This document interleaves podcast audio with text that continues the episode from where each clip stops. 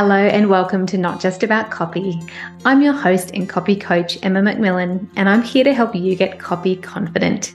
If you're a regular listener, welcome back. And if this is your first time listening in, it's so wonderful to have you here. So, why the podcast? Well, through years of copywriting, coaching, and mentoring, I've discovered that writing good copy is not just about learning skills, it's also about knowing why things work, developing the confidence you need to put your writing out there, honing your writing habits, and taking action. It's about owning your tone of voice and deeply understanding your audience. You'll hear conversations that will inspire you to reflect on your relationship with writing and prompt fresh ideas. Solo coaching episodes with me will give you actionable tips and strategies to write better copy with more flow, confidence, and fun. Just a note that if you're listening to this episode in July 2023 or early August, you can register for a free open day to experience my copywriting membership for small business owners.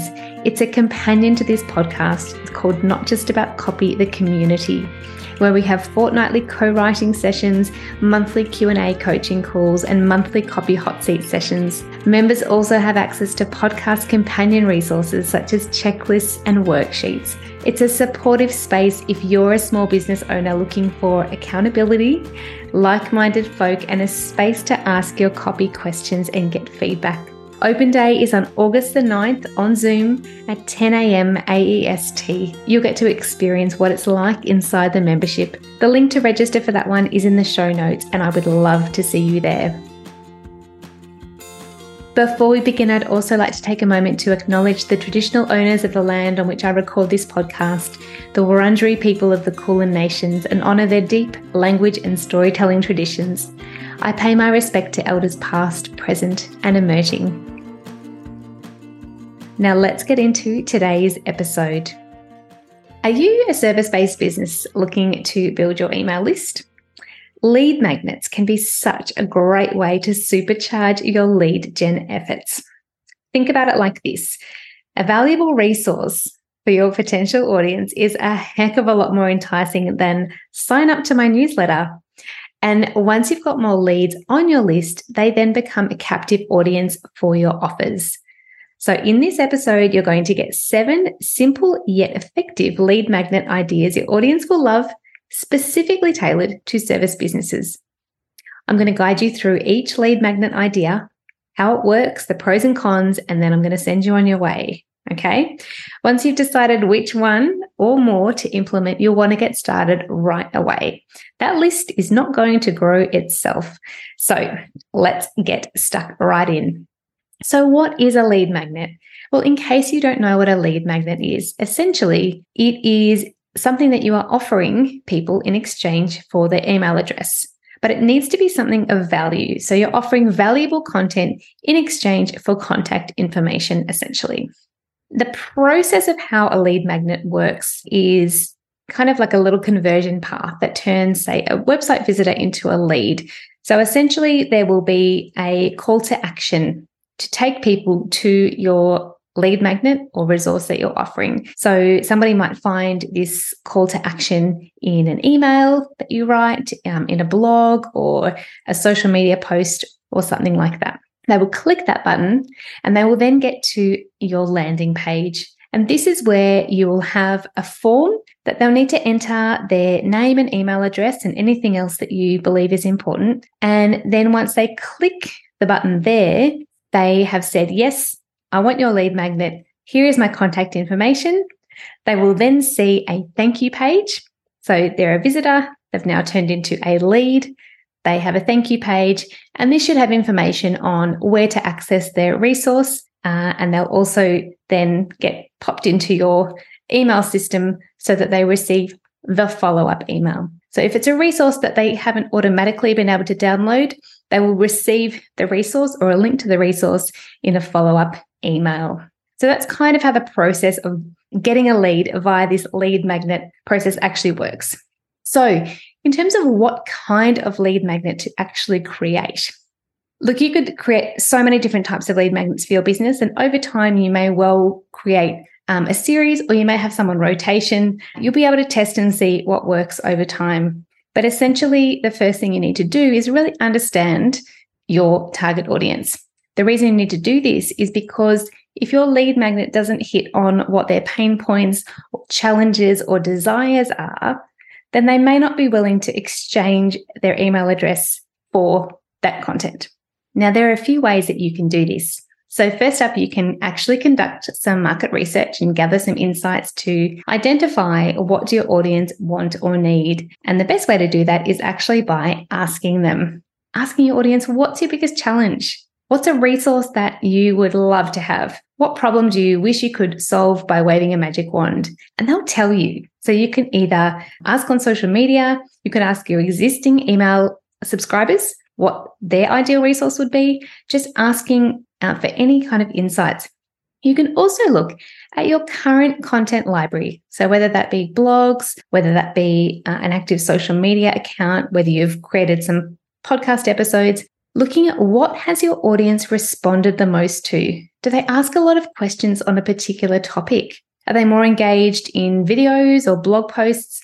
This can be a big kind of indicator in terms of what they're going to want from you in a free content offer.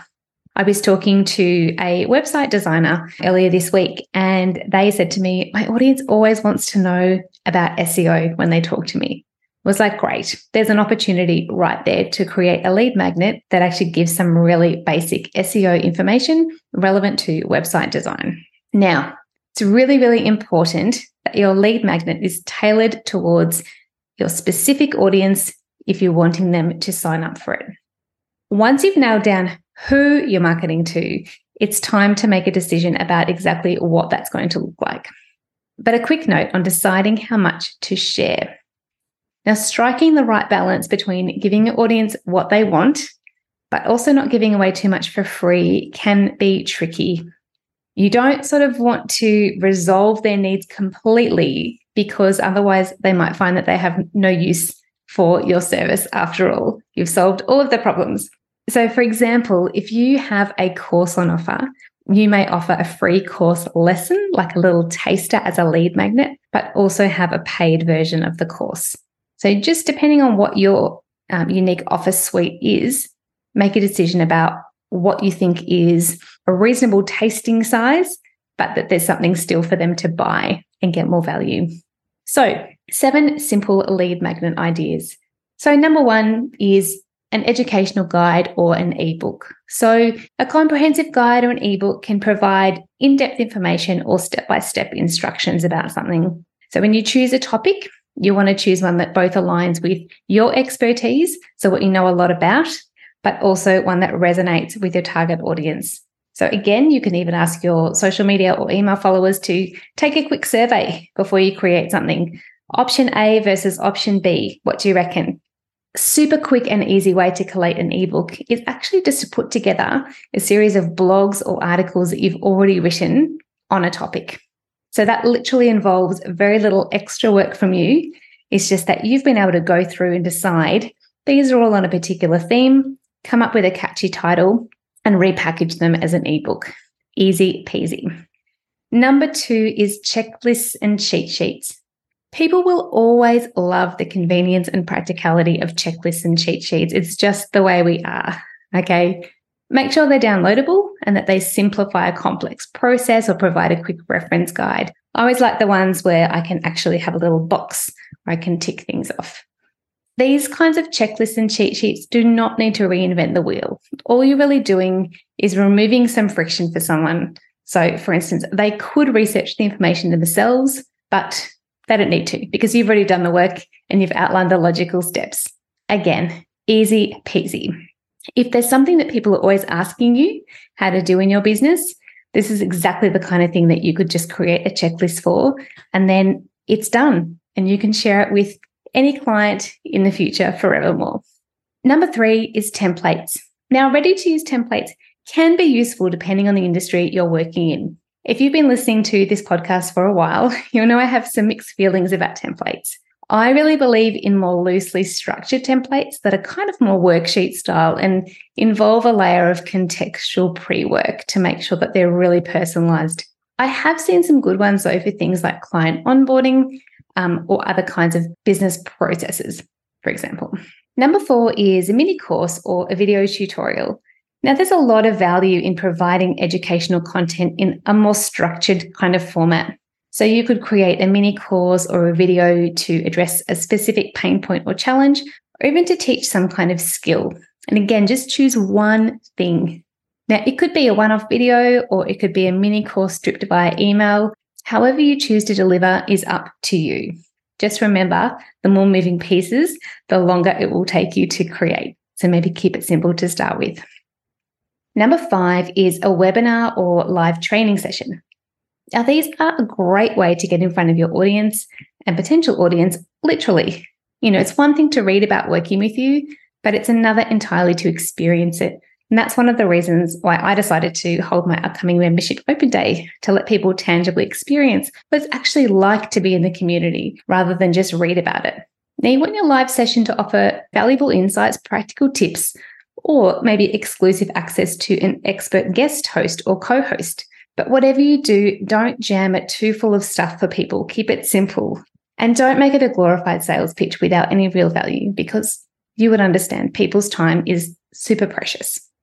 Now, number six is creating a resource library or toolkit. There is a huge value in curating a collection of resources, tools, or software recommendations. It's something I get asked about a lot, and hence my episode, episode 40, my favorite copywriting tools, apps, and tech. A resource library um, can also work really well as like a checklist with some brief information about each resource and what it's best for. You could categorize it for easy access. And if you decide to set it up as a Google Doc, you could continue adding to it over time, providing extra value over a longer period. And finally, number seven is to leverage case studies or success stories. And there is a real power in sharing real life case studies to inspire and educate your audience. You know, you could do this, and this is how I work. So follow the format of what was the problem or challenge, what were the steps taken to address this, and how you worked together, and then what was the outcome. These can work as articles or um, a collection as an ebook, but they could also even be a video series. So they're the seven ideas. Now, there's lead magnet best practices. So now that you know what your offer will be, it's production time. So it's about creating and designing your lead magnet. It could be as simple as a Google Doc, or it could be something a little bit more complicated. You could use Canva uh, or a designer or VA with design skills, or you could DIY. But if you know that you're going to hold up the process, I really recommend that you outsource it. Don't forget, once you have created your lead magnet, you also are going to need to create a nurture email sequence that follows up the delivery of that resource. So once you've acquired your lead, the nurture email sequence takes them a little bit further down the funnel. And episode 36 of the podcast, Create or Revamp Your Welcome Email Sequence, is a perfect place to start for that. You also need on your landing page a compelling headline and call to action that encourages people to actually fill in that form and click the button Make it a heck yes. It needs to solve a problem your audience has. Remember to keep it simple. Don't overcomplicate it. Just solve one thing. Sense check the name of your lead magnet with a test audience, like grab a few biz buds and just get some feedback. Would you click this? Does it sound compelling? Does it sound actionable? Does it sound exciting? And then track and measure the performance of your lead magnets to refine your approach. If one's not converting very well, you could first try changing up the landing page copy, or over time, create a new lead magnet. It's a bit of test and see. The most important thing is that you have one. So, as a bit of a recap, the first thing you need to do is to understand your audience. The second thing is deciding what it is that you want to share, what problem you want to solve. And then the seven ideas for a lead magnet. They were number one, an educational guide or ebook. Number two, a checklist or cheat sheet. Number three, a template. Number four, a mini course or video tutorial. Number five, a webinar or live training session. Number six, a resource library or toolkit. number seven, sharing case studies or success stories. Good luck creating your lead magnet. Now, don't overthink it. Make sure you set yourself a time limit so you actually get it out there. If you need support with this or with any of your small business copy or content, my accountability and education membership could be just the thing. Don't forget if you love a peek behind the scenes, come along to my free open day on August 9th on Zoom at 10 a.m. AEST. The link is in the show notes to register. You can find it emmamcmillancopy.com forward slash copywriting dash membership open day. Thank you so much for listening, and I hope you loved this episode. If you did, please rate and review the podcast. That's the best way for others to find it too. That's it for now. I'll be back in your ears soon. Hope to see you at Open Day.